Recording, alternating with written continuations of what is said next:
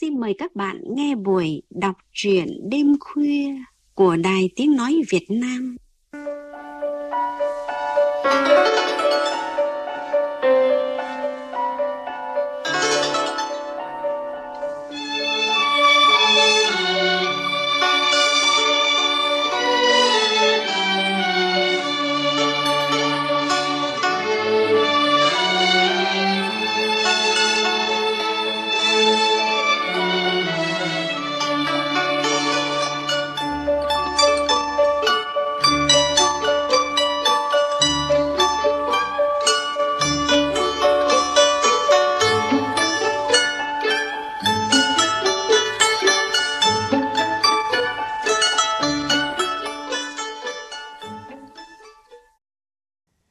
Thưa quý vị và các bạn, mùa xuân là mùa của hy vọng, mùa của những mong ước sum vầy đoàn tụ. Nhưng mùa xuân, với một số người cũng là mùa của những lo toan, làm sao để lo được một cái Tết ấm êm cho gia đình. Trong chương trình đọc truyện đêm khuya hôm nay, mời quý vị và các bạn cùng nghe chuyện Một chuyến hoa xuân của nhà văn Trác Diễm.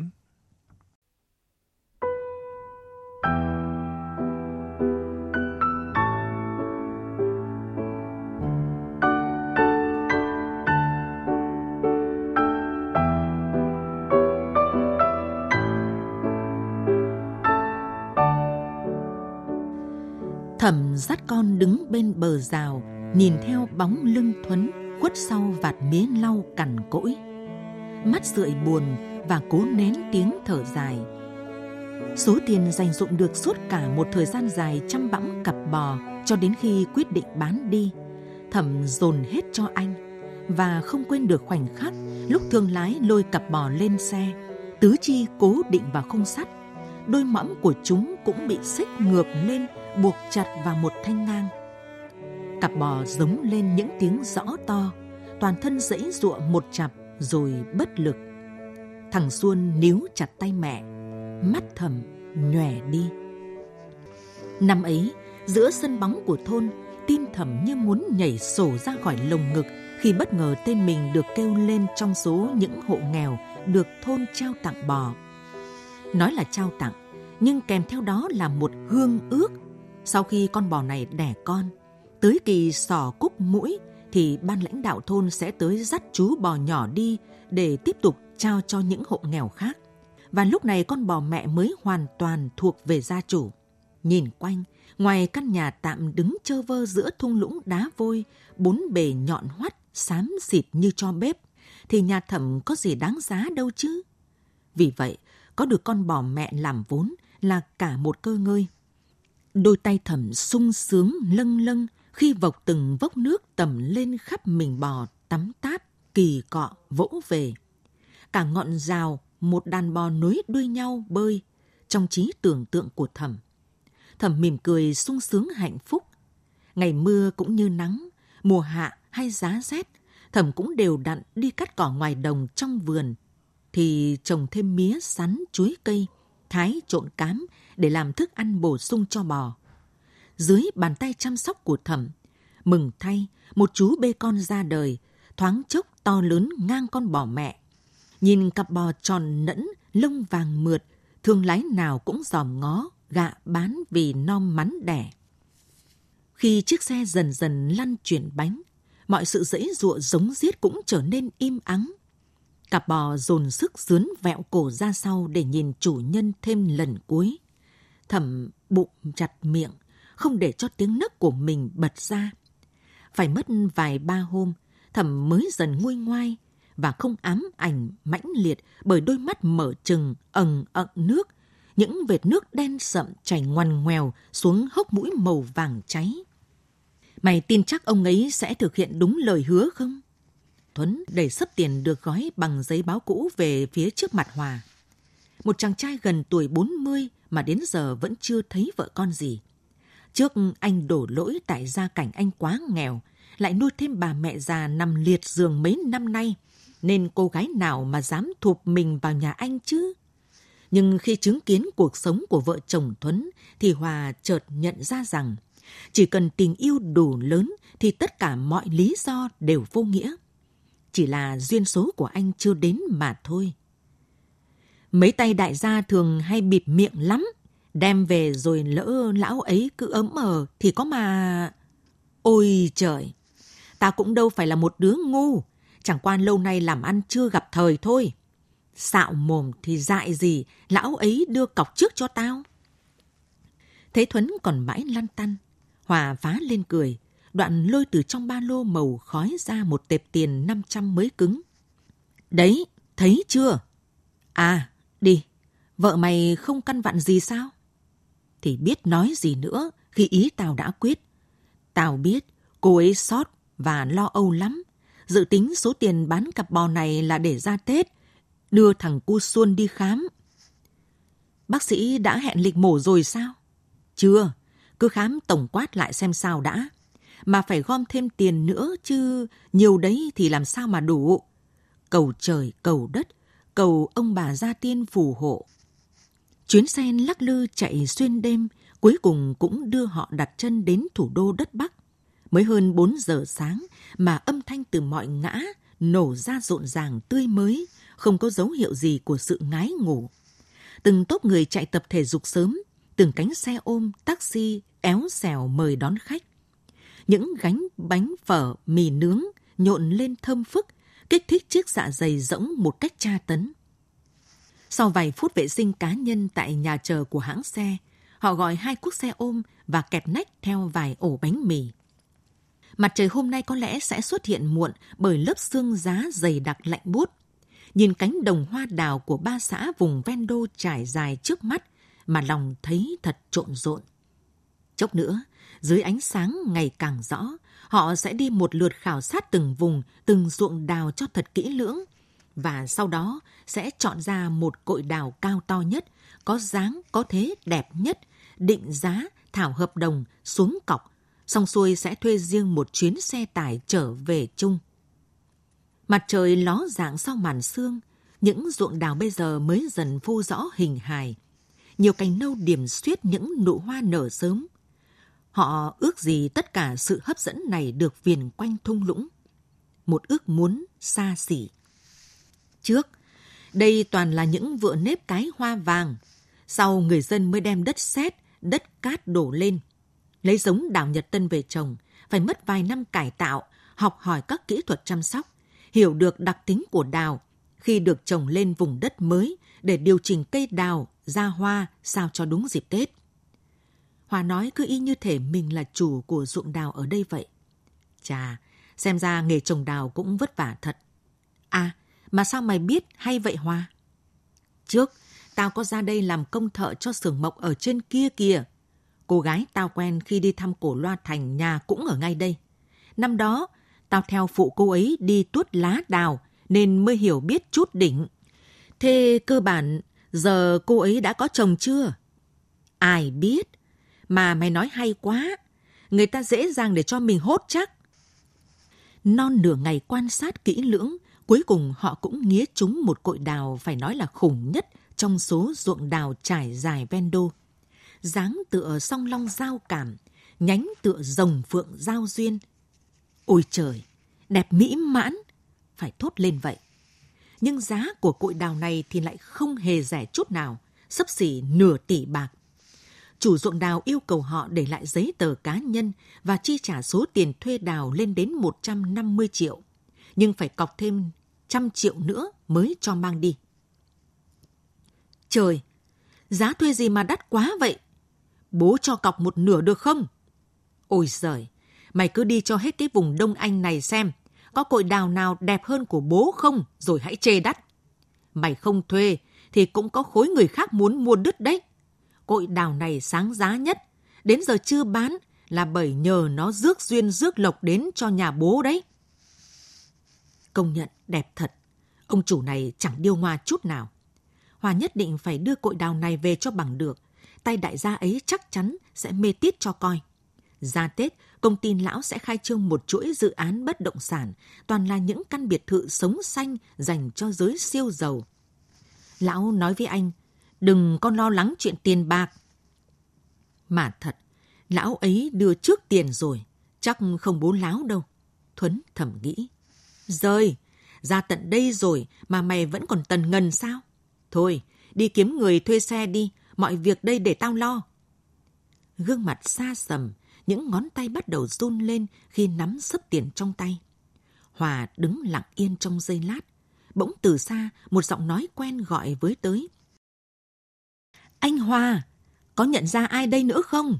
Trời ơi, về là về biệt tâm luôn. Em gọi cho anh mấy bận mà không liên lạc được. Thế nào, anh có gì mới chưa? Hòa nhìn thơm ái ngại, vội vàng đút chiếc điện thoại cục gạch và sấp tiền vào túi. À, tại dạo này anh lu bu quá. Bớt xạo đi, quên em rồi thì có ấy. À, tiền thuê đào, để em tới nói lại với bố giúp anh nhá. Thôi khỏi. Bàn tay Hòa lanh lẹ chụp lên vai khiến mặt thơm đỏ lựng. Anh ngại gì chứ? Không thì sang năm ra đây phụ em tuốt lá cũng được mà. Thơm cười. Anh Thuấn, anh Hòa có nhắn em là anh hãy ngồi cùng xe tải về. Anh Hòa có việc gấp nên đón xe khách về trước. Đây, em có ít bánh bỏng chủ, biếu anh và anh Hòa ăn Tết cho vui nhá. Thuấn gật đầu cảm ơn cô gái và nhấn nút gọi cho Hòa, nhưng số thuê bao không liên lạc được. Chắc là hết pin. Xuyên đêm tối rét mướt, mưa gió và hết khổ với những lần dừng lại kiểm tra của đội cảnh sát giao thông. Cuối cùng xe chở đào cũng về tới quê và chạy đến địa chỉ mà Hòa cho trước đó. Giờ này vẫn còn quá sớm, ánh đèn tù mù dưới cơn mưa phùn lạnh cóng. Thuấn ngóng ra ngóng vào với hy vọng chiếc cổng sắt kia bật mở. Nhưng chờ mãi đến 8 giờ hơn, ngôi biệt thự vẫn im ỉm, không có dấu hiệu gì của bóng dáng con người. Thuấn sốt ruột gọi Hòa, nhưng máy vẫn thuê bao. Hắn về trước mình vài tiếng đồng hồ mà, sao vẫn không liên lạc được chứ? Trời ơi, anh coi làm sao chứ? Cứ ở đây trực chờ mãi vậy sao? Coi chừng công an tới hốt luôn xe tôi đấy. Anh chịu khó chờ thêm một chút nữa đi. Tôi cũng sốt ruột lắm chứ. Gọi lại cho ông bạn của anh xem. Lại thuê bao à? Hay bạn dởm cũng nên? Sẳng bậy, bạn trí cốt lâu năm, tôi biết rõ mà. Nhẽ ra về rồi thì cũng gọi lại hoặc chạy đến đây ngay. Tới giờ rồi vẫn không thấy mặt mũi đâu cả. Anh giải quyết sao thì lẹ lên, tôi còn về, đường xá xa xôi. Biết rồi, anh dáng đợi một chút đi.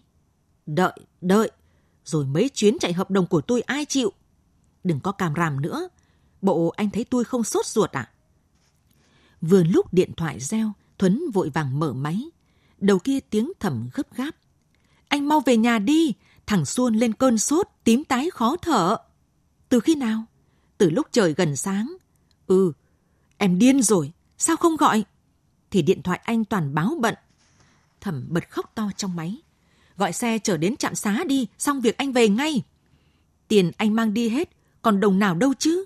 Trời đất ơi, em không mượn đỡ ai đó được sao? Biết vay mượn ai giờ này chứ? Thẩm dấm dứt khóc, khiến Thuấn càng thêm sốt ruột. Thằng Hòa có ghé nhà mình không? Không thấy, mà không phải anh đi cùng anh Hòa sao? Má nó! Thuấn bực bội chửi tục. Thôi, em cứ qua gọi ông lẫm xe ôm. Chưa kịp nói hết câu thì điện thoại tắt ngúm. Thuấn chút tức, ném chiếc điện thoại lên sàn cabin. Anh đi bộ đến trước cổng sắt, ngó nghiêng vào trong. Lác đác vài người cũng đi đến trước cánh cổng sắt đó. Tâm trạng cũng không khác gì anh. Một lúc sau thì nhiều người tìm đến và tụ lại thành một đám đông nhộn nhạo. Ông thờ, ông mau ra đây giải quyết mọi chuyện cho chúng tôi. Tết nhất đến nơi rồi, mà ông làm ăn kiểu gì vậy hả? Má nó, lúc chuyển tiền thì đòi cằn cặt như cắt cổ. Mà khi bảo nó làm thủ tục chuyển nhượng ra sổ thì cứ dề dà, hẹn lúc này đến lúc khác. Mắc mệt. Tôi đầu tư vào đó ba lô đất từ hồi đầu năm đến giờ, đã lấy được sổ đâu. Cả mấy chục tỷ bạc chứ không phải ít. Tôi cũng thế, gia nghiệp tôi hùn cả vào đó, còn vay ngân hàng nữa. Giờ cứ trả lãi mà sốt cả ruột. Đám đông mỗi người một cảnh, nhưng chung quy lại tất cả họ đều hùn tiền vào đây để đầu tư vào dự án bất động sản của ông Thờ, một đại gia khét tiếng giàu sụ ở tỉnh này. Mọi người giải tán đi, đừng làm mất trật tự ở đây nữa. Tiếng còi của đội cảnh sát dẹp trật tự vang lên, khiến tai Thuấn ù đặc, không tin vào những gì mà anh đang thấy trước mắt. Không đi đâu hết, chừng nào lão ấy chịu ra giải quyết cho chúng tôi, thì chúng tôi mới rời đi. Tiền của chúng tôi là mồ hôi nước mắt, là tiền thật, chứ đâu phải là lá mít. Tiếng gào thét, chửi bới, khóc lóc, đập cửa rầm rầm, khiến tất cả trở nên hỗn loạn. Đội cảnh sát điều tra rẽ đám đông tiến vào cánh cổng sắt và để lại trên đó hai băng chéo, niêm phong. Bà con đừng kêu gào vô ích, hắn không có ở đây đâu. Hiện chúng tôi đang phát lệnh truy nã đặc biệt trên toàn quốc về tội lừa đảo chiếm đoạt tài sản của nhiều người khác. Tất cả đều là những dự án ma do hắn vẽ vời lên thôi. Thuấn buồn rùn tay chân, sắc mặt xám ngắt. Cội đào gần nửa tỷ bạc, biết sao bây giờ? Cho tôi mượn máy gọi một cuộc được không? Trong máy, tiếng ông chủ vườn đào ré lên. Mày đùa bố đấy à? Tết sát đít rồi, còn đòi mang đào ra trả. Muốn vậy phải không? Thế thì chịu mất hết cọc và bù thêm một khoản phá vỡ hợp đồng. Ông chủ cúp dẹt máy. Thuấn ngồi vò đầu sơ lên như tổ quả, miệng khô rát. Sao? Giờ anh định thế nào để tôi còn tính? Mày im ngay đi. Có tin tao đấm cho một phát vào mõm không? Mày đợi từng nào tiếng thì tao sẽ trả từng đó tiếng, được chưa? Tay lái xe tái mặt, nhảy tọt lên cabin, ngồi im thiên thít. Thuấn lử mắt về phía cánh cổng sắt. Đám đông ngồi rủ xuống như tàu lá, rồi cũng tàn mát dần. Anh đã linh cảm ngay từ đầu. Tin đéo gì bọn đại gia đĩ mõm. Giờ đây, anh sẵn sàng văng tục với tất cả. Gương mặt Hòa hiện lên trong anh với sự phẫn nộ tột đỉnh. Trở về nhà tao! Lúc này Thuấn mới sực chợt nhớ đứa con trai đang bị sốt. Xe vừa đậu trước vạt mía được phạt gốc lởm chởm. Anh chạy sộc ngay vào nhà, cửa nhà vắng hoe. Chắc vợ anh đã đưa con lên trạm. Vừa lúc ấy tiếng xe máy nèn nẹt bô rền ngoài ngõ. À may quá, anh Thuấn đã về. Có chưa thì cho tôi xin tiền xe với. Thằng Xuân bị sốt xuất huyết, được y sĩ truyền nước nên cũng đỡ rồi. Dạo này dịch sốt cả xóm, nguyên nhà tôi cũng vừa bị xong. Ông Lẫm cho tôi khất đã nhá. Trời ơi, đã kẹt rồi còn khất nữa. Hay đợi xíu nữa, tôi cấn cho một chậu quất về chơi Tết luôn. Mau vào đây giúp tôi một tay, gọi thêm mấy người ngoài kia nữa. Chù choa, năm nay chơi sang hỉ, chơi kiểng đồ nữa. Mọi người quanh xóm tụ tập, từng lời bình phẩm có cánh dành cho cội đào, cứ như là tiên dáng trần vậy. Chưa bao giờ họ được thấy một cội đào to đẹp đến thế, kẻ giàu khen tị, khen sang. Người nghèo biểu môi, chép miệng, cơm không có đổ vô mồm, bày đặt chơi kiểng.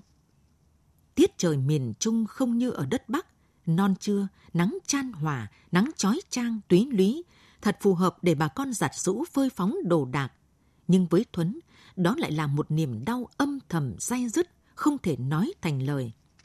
Trời càng ấm, hoa đào càng bung nở. Chẳng mấy chốc, cội đào trở nên rực rỡ kiêu xa. Những cánh hồng mỏng tang cuộn lên theo gió rồi đậu xuống tóc, xuống vai, xuống nụ cười bao cô thôn nữ đang háo hức chụp hình. Họ vui vẻ bao nhiêu, lòng Thuấn lại héo bấy nhiêu. Đúng như ai đó nói, niềm vui của người này là nỗi buồn của người khác. Làng trên xóm dưới đồn ầm lên, vợ chồng Thuấn thầm trúng số. Thẩm ngồi trên bậc cửa, gương mặt thất thần. Bao hy vọng chữa trị bệnh tình cho con trai giờ đổ ụp xuống cội hoa chậu cảnh chết tiệt kia. Tưởng đâu cầm tiền để làm việc đáng làm, kiếm thêm chút đỉnh, chứ chẳng thể ngờ chồng cô lại thích chơi sang, khoe mẽ như thế. Anh coi nhẹ mạng sống của con trai mình đến như vậy sao? Thẩm uất nghẹn, chỉ muốn ôm con về nhà ngoại. Nhưng cuối cùng cũng chỉ biết chút giận vào những gộc mía cứng ngắc Cô cuốc một thôi một hồi cho đến khi cả vạt đất vỡ toang ra và ngồi thụp xuống đất khi những tiếng xe máy vụt nhanh ra cổng. Hòa lọt thỏm trong một chiếc ghế sofa cũ kỹ, trước mặt là một chậu than lớn đỏ rực, mùi trầm sông lên đậm đặc. Cả căn nhà nhỏ mờ tối ngập ngụa khói, mùi rượu cũng rực nức lên. Thuấn lao vào, sốc túm cổ áo Hòa hét lớn. Sao mày lừa tao? Hà thằng khốn! Mày lấy tiền vợ chồng nhà tao thuê cọc hết. Chẳng ngờ mày không bỏ lấy một xu. Mày có biết tất cả đó là tính mạng của con trai tao không hả? Một cú đấm vào mặt Hòa khiến dòng máu đỏ từ hốc mũi trào ra, nhưng anh vẫn ngồi im. Tiền ư? Giả dối ư? Anh lôi sấp tiền mệnh giá 500 ngàn mới cứng ra trước mặt Thuấn và ném từng tờ vào lò lửa.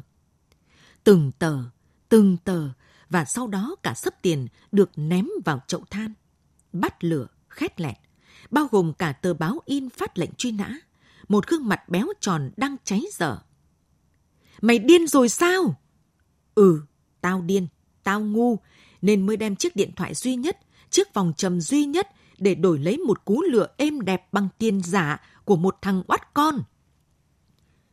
Không phải tiền của tay đại gia đó sao? Không nói vậy, liệu mày có đi cùng tao không?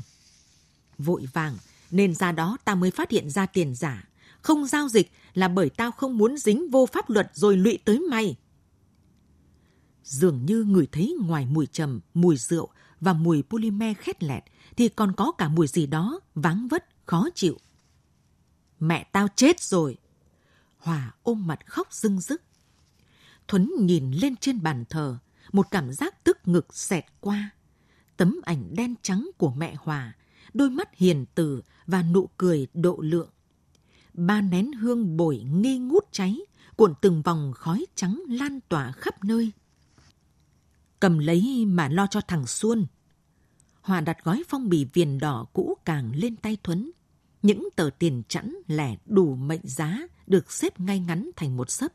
Dòng chữ nguệch ngoạc ghi, tiền cho thằng Hòa cưới vợ. Thế đấy, bấy lâu ai thăm nom ốm đau, mẹ Hòa cũng lén giấu cất đi để dành dụm tiền cho con trai. Còn bản thân mình đến giây phút cuối đời chẳng kịp nhìn mặt con trai lần cuối. Linh tính mách bảo, nhưng Hòa về chẳng kịp. Những ngày cuối năm thật ảm đạm. Với anh, giờ tiền cũng đâu còn có nghĩa lý gì khi thiếu vắng mẹ trên đời.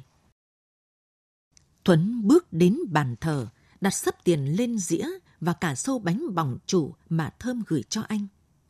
Đó là một cô gái tốt. Thuấn đặt tay lên vai Hòa an ủi rồi lặng lẽ rời đi. Chiều xuống, thung lũng trở nên mơ hồ xa vắng, dòng sông xa đó cũng trở nên bàng bạc. Mặt trời chiếu một cột vàng cam lên mặt nước yên tĩnh, đầy mê dụ. Bờ lau trắng hòa cùng gió núi xào xạc. Những đỉnh lèn xám bạc đầy thách thức và kiêu hãnh. Đôi trai gái trẻ tuổi đứng một lúc lâu dưới cội cây đào. Họ chụp những tấm hình sống ảo, chợt nhận ra màu đỏ dâng đầy trong mắt thầm. Họ bắt đầu tiến đến hỏi chuyện. Sau một hồi, họ quyết định chọn đây là địa điểm lý tưởng để tổ chức đám cưới của họ. Khách mời chỉ 40 người thôi, nhưng sẽ có những cuộc nhảy dù thót tim, đầy ngoạn mục, thung lũng rộng mênh mông, lãng mạn và hấp dẫn. Anh chị không cần phải lo lắng về chuyện xảy ra nữa. Thay vì mua hoa trang trí, chúng em sẽ mua hết toàn bộ số cây cảnh này, bao gồm cả số tiền thuê mặt bằng tổ chức. Chỉ cần anh chị đồng ý thì chúng em sẽ cho người triển khai ngay. Các em không về nhà ăn Tết sao? Ồ, giới trẻ như bọn em, Tết là dịp để du xuân và làm những điều được cho là ý nghĩa và hạnh phúc nhất. Chỉ vài ba ngày mà những ngôi nhà lắp ghép được viền quanh thung lũng, đèn điện sáng trưng như một chuỗi ngọc. Đội quân đi vượt đủ mọi ngành nghề, có bác sĩ, họa sĩ, dân du lịch, dân kinh doanh, Họ đều là những người trẻ tuổi khỏe mạnh và năng động. Họ vẽ vời trang trí, tạo dựng khung cảnh trở nên khác lạ. Thung lũng u xám như được thổi một luồng sinh khí mới. Bếp lửa nhóm lên, những phiến phân bò đen lánh khô cứng làm họ thích thú. Chị à, ở thành phố chúng còn quý hơn vàng đấy. Họ cười sảng khoái và đi bón cho những cội hoa chậu cảnh. Mồng ba Tết, những cánh dù sặc sỡ như những cánh bướm từ trên cao đáp xuống. Tour du lịch mạo hiểm, leo núi, nhảy dù, lần đầu tiên được thực nghiệm ở đây diễn ra thành công mỹ mãn. Luồng gió mới của ngành du lịch thổi về miền quê yên ả, thanh bình. Họ tính sẽ thuê lâu dài vùng đất này để kiến tạo nên những điều mới mẻ. Từ trên cao, trước những cặp mắt ngưỡng mộ gieo hò cổ vũ, chú rể ôm eo cô dâu từ từ đáp xuống, bó hoa trên tay cô bắt đầu được tung lên, để xem ai là người may mắn nhá. Bó hoa vút một đường cong mềm mại và bất ngờ đậu xuống tay Hòa. Mọi người gieo hò vỗ tay không ngớt. Chưa hết ngại ngùng thì Thuấn lại đem đến cho anh thêm một bất ngờ khác. Ấy là khi nghe Thuấn kể hết mọi chuyện, Thơm liền ngỏ ý là một chuyến vô chung. Cô muốn tạo sự bất ngờ cho anh. Bố nói, anh không trả được nợ, thì vào bắt anh ra trồng hoa, tuốt lá trừ nợ cho bố. Thơm mỉm cười đứng trước mặt anh. Hòa lúng túng, ngại ngùng, đặt bó hoa lên tay cô. Đám người cười vang. Cho nợ suốt đời luôn, mau cầu hôn cô ấy đi. Thơm xấu hổ, cầm bó hoa bỏ chạy. bờn long ngời lên như ánh bạch kim dưới hoàng hôn lộng lẫy, gió miên man thổi. Hòa nắm chặt tay Thơm đi dạo vòng quanh thung lũng. Sự thật mà anh cứ ngỡ giấc mơ xuân.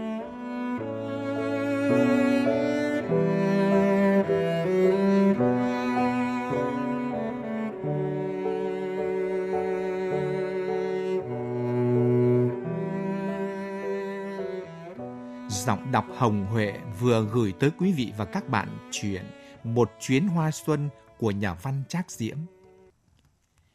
Quý vị và các bạn thân mến, viết về mùa xuân nhưng nhà văn Trác Diễm không viết về những số phận đủ đầy, hân hoan chờ Tết đến xuân về, mà dành sự quan tâm tới những nhân vật mà cuộc sống còn nhiều khó khăn. Thuấn thì chật vật với cái nghèo, còn Hòa bao năm sống trong cảnh cô đơn. Cả hai đều khao khát một sự đổi thay, nhưng mọi chuyện lại đến với họ theo một cách rất khác. Chuyện ngắn Một chuyến hoa xuân được viết tròn trịa. Tác giả đã có sự chú ý tới việc tạo cao trào, xây dựng ngôn ngữ đối thoại lẫn tính cách cho nhân vật. Các tình huống thắt nút, mở nút một cách hợp lý cùng với một cái kết nhân văn. Cả Thuấn và Hòa đã đón xuân với nhiều mất mát. Họ bị lừa, người mất tiền, người mất mẹ, người thì con cái đau ốm, bệnh tật. Họ có nhiều lý do để cay đắng ngậm ngùi vào chính thời điểm mà lẽ ra người ta phải cảm thấy ấm áp hân hoan. Nhưng mùa xuân và cả niềm vui vẫn có cách riêng để tìm thấy họ. Có thể không giống với những gì nhân vật hay độc giả hình dung, nhưng cũng không vì thế mà kém phần tươi tắn những hạt mầm của an vui nhờ thế mà được gieo trong trái tim của mỗi người. Bởi đang xuân, có ai cấm ta hy vọng vào một sự đổi thay tốt lành trong tay